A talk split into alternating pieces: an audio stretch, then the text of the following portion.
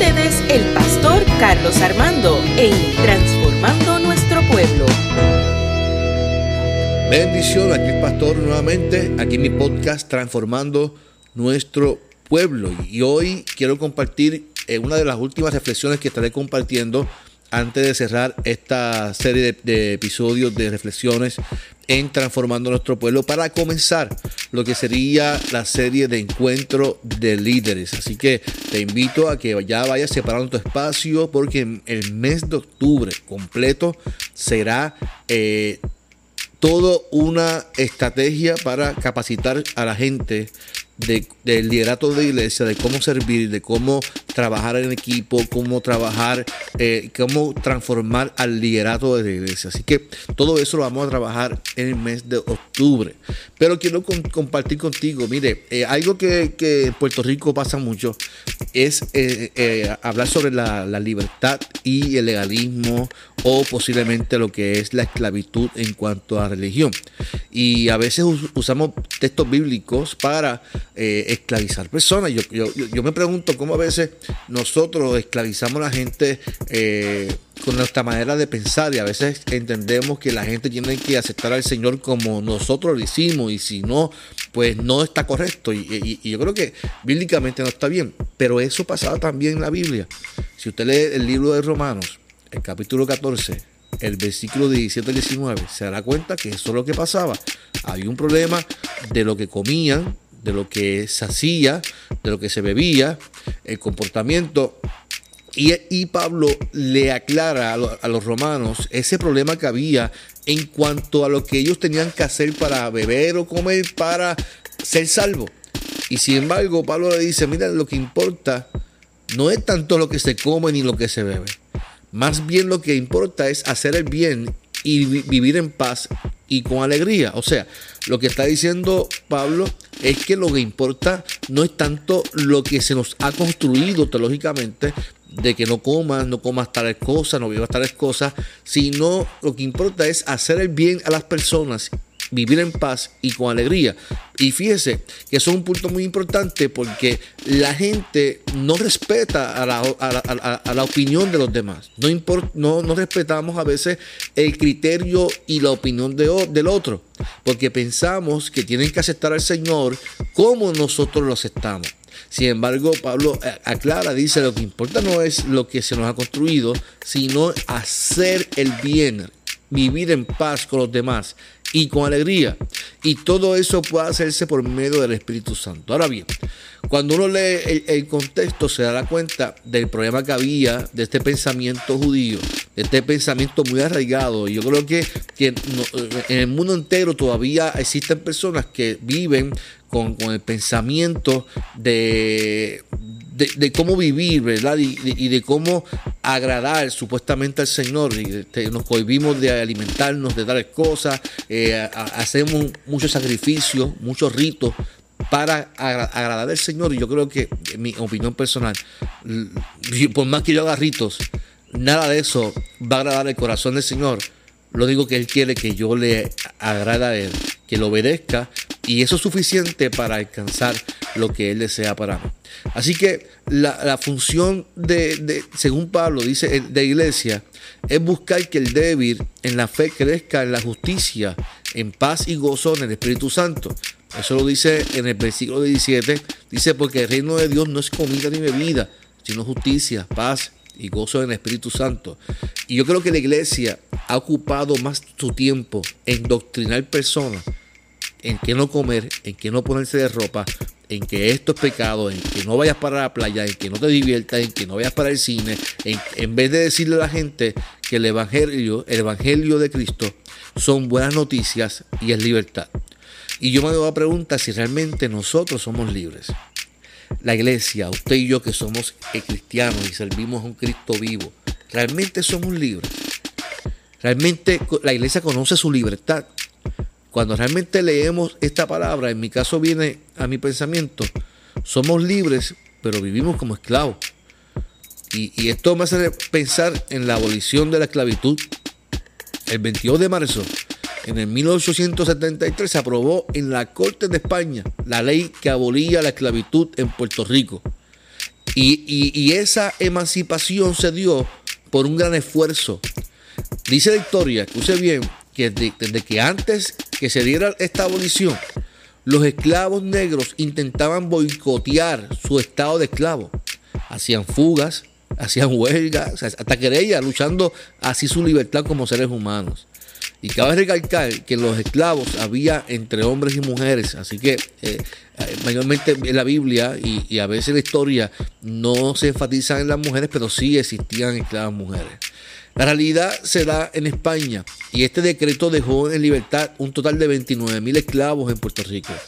Y esto representaba un 5% de la población general en Puerto Rico. La historia relata que al darse esta ley, donde los esclavos iban a ser libres, se dio una dinámica muy interesante en Puerto Rico. Los esclavos no sabían hacer nada más que ser esclavos. Esa era su construcción, su formación. Lo que sabían hacer era trabajar en la agricultura para servir a su mayordomo, a su dueño. Por lo tanto, después de la ley, muchos se quedaron en el espacio. No sabían qué hacer con su vida. Dice la historia que hubo mayordomos, dueños de propiedades, que pensaron hasta no decirle nada a sus esclavos, porque al fin y al cabo no se iban a enterar que eran libres.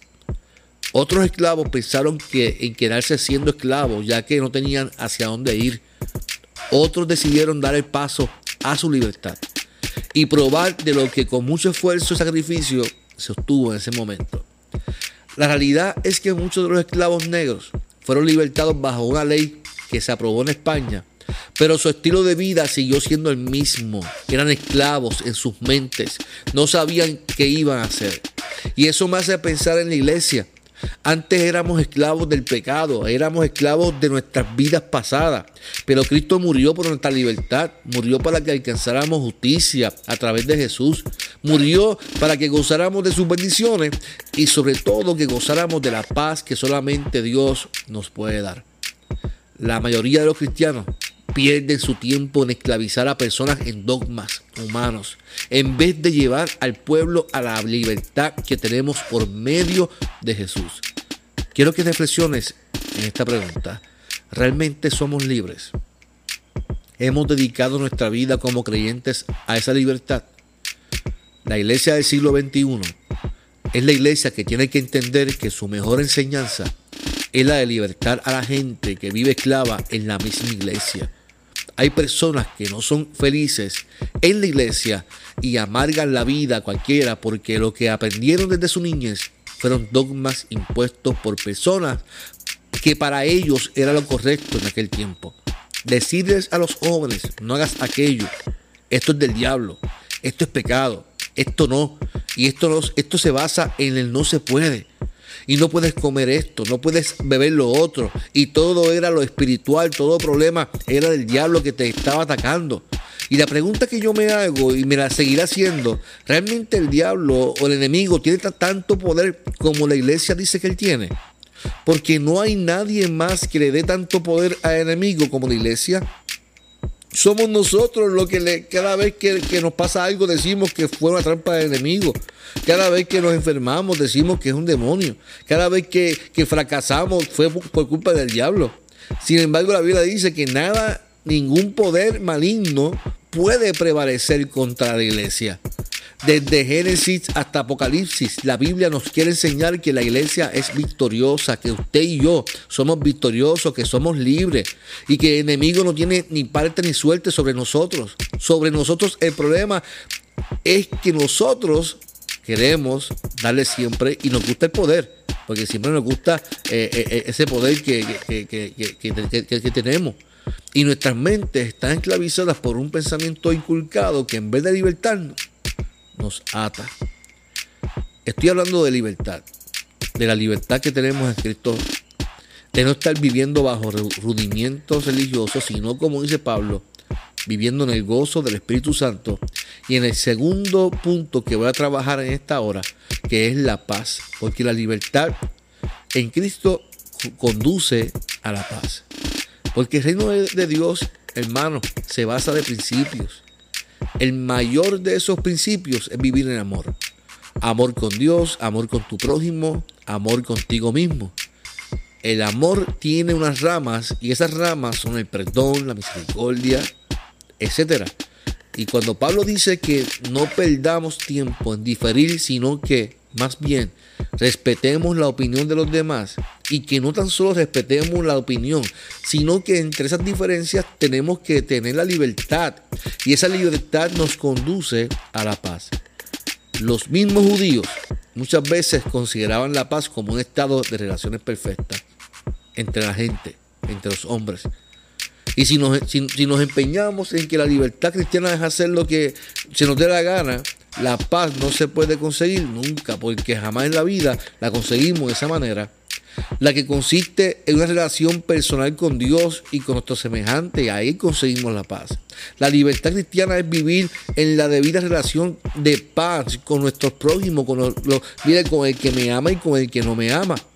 La paz que menciona Pablo no es cualquier paz, es la paz que solamente se puede disfrutar cuando uno entiende y vive como un ser humano en libertad.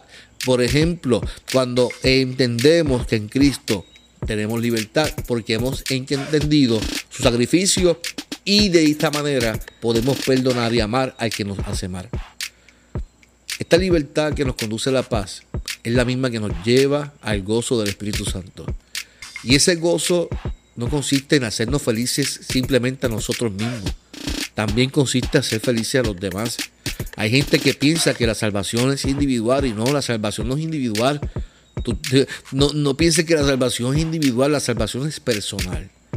Es personal, pero la salvación es para un pueblo, es para una iglesia.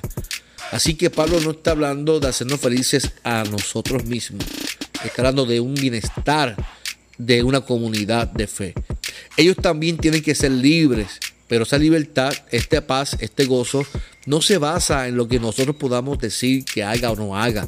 Se basa en un acercamiento personal de esa persona y de una transformación de esa persona con el Espíritu Santo de Dios. Yo creo que nosotros queremos hacer felices a, la gente haciéndolos infelices. Y esa no es la vida de cristiano. Si uno en su búsqueda de la felicidad hiere el corazón e intranquiliza la conciencia del otro, el resultado que coseche no será gozo, sino tristeza. Sin Cristo somos esclavos de nuestros hábitos, de nuestros placeres, de nuestras indulgencias. No hacemos realmente lo que queremos, sino lo que nos tiene esclavizados a nuestra voluntad. Pero cuando entra en nosotros el poder de Cristo, Él es nuestro dueño y entonces solo Él nos da la verdadera libertad, porque Él dice que conoceremos la verdad y esa verdad nos hará libre. Entonces somos libres, no para tratar a los demás ni para vivir nuestra vida de la manera que nos dictaba antes nuestra naturaleza egoísta, somos libres para mostrar a todos, a nuestros semejantes, la misma actitud de amor que hubo también en Cristo Jesús. Por eso yo entiendo que este camino de fe nos encamina a la libertad. Y es muy importante recalcar que el mensaje central de esta palabra es que la, la, iglesia tiene un llamado. Tú que me estás escuchando, tú tienes un llamado. Y ese llamado es traer libertad a la gente. La libertad que se nos da es para vivir en paz los unos con los otros, además de sembrar, construir en las personas lo que Dios hace nuevo en la vida del ser humano que decide buscar en Dios. Pablo utiliza un término de construcción y dice cuando uno edifica, y por lo, por lo, por lo menos en la construcción, lo que significa es que levantamos algo, se fabrica, creamos algo. Y cuando uno edifica, uno está construyendo un pensamiento en las personas. El mundo tiene que conocer a Cristo. Tiene que conocer a, ese Dios que nos ama. No ese Dios de terror. No ese Dios que, con el látigo. Porque mire que a la gente le gusta hablar del látigo de Dios y que Dios es amor y que es fuego consumidor. Y yo a veces escucho a las personas hablando de ese Dios de amor y fue consumidor. Y ese texto ni fue, ni está en la Biblia, porque fue creado por la iglesia. Unimos dos textos para meter terror a las personas. Mire, por ejemplo, y con esto voy a cerrar. Cuando decimos que Dios es fuego consumidor, lo decimos porque la Biblia dice que Dios es fuego consumidor. Y lo dice en Deuteronomio 4:24. Dice, porque Jehová tu Dios es fuego consumidor, Dios celoso. Y cuando uno lee, el texto, se da cuenta que ese fuego consumidor no es para castigar al ser humano, sino para quemar los dioses ajenos. Que, que, que, Dios le dice, nuestro Dios es un Dios celoso porque Él quiere solamente que lo adoremos a Él. Por lo tanto, los dioses de acera, los, los dioses que, el pueblo creó, Él los va a consumir. Así que si estamos pensando que Dios es amor y fue consumidor para meterle miedo a la gente porque ese fue consumidor te va a quemar, no es para ti. Ese fue consumidor que habla el texto es para los dioses ajenos, porque quiere solamente la oración para él. El otro verso que habla de fuego consumidor es en Hebreos 12:29. Y aquí habla, eh, en el texto de Hebreos, ¿verdad? Hablando de la fe y hablando de la gratitud, del pecado y de la transformación. Pues mire, parte de la transformación es que Dios iba a consumir el pecado de la humanidad como medio, como un proceso de transformación para levantar un pueblo. Así que nosotros tenemos a un Dios que nos ama, a un Dios que nos transforma, a un Dios que nos bendice. Y Pablo está llamando la atención a los hebreos que dicen seguir a Cristo, pero siguen en actitudes pecaminosas y dicen, yo voy a consumir su pecado. ¿Por qué? Porque yo voy a levantar a ese pueblo. Los voy a transformar, los voy a, a bendecir. Así que Pablo, al fin y al cabo, en el texto hace énfasis en que todas las cosas serán removidas de su lugar. Pablo se está refiriendo al juicio final, donde todo se ha transformado de un cielo y tierra nueva. Y ese fuego que consume las cosas, ese fuego que transforma la vida del ser humano, no para castigarlo, sino para bendecirlo. Es un fuego que destruye, pero no ahora, sino en juicio, consume el pecado de la humanidad. Así que no es que va a consumir al pecador, consume el pecador para transformarlo. Si decimos que la libertad es para edificar, Creo que tenemos que edificar un nuevo pensamiento en nosotros. Tenemos que entender que Dios no es lo que yo pueda pensar. Simplemente Dios es Dios. Un Dios que se humaniza, un Dios que nos abraza, un Dios que nos da libertad, un Dios que nos da paz, un Dios que nos da gozo, un Dios que es justo, un Dios que está con nosotros porque su amor es para siempre. Este camino de fe te encamina hoy a la libertad. Yo te invito a que comentes aquí en este podcast, comparta este podcast para que otros sean transformados por medio del pensamiento. Dios te bendiga, de tu pastor Carlos Armando en transformando nuestro pueblo. Bendiciones.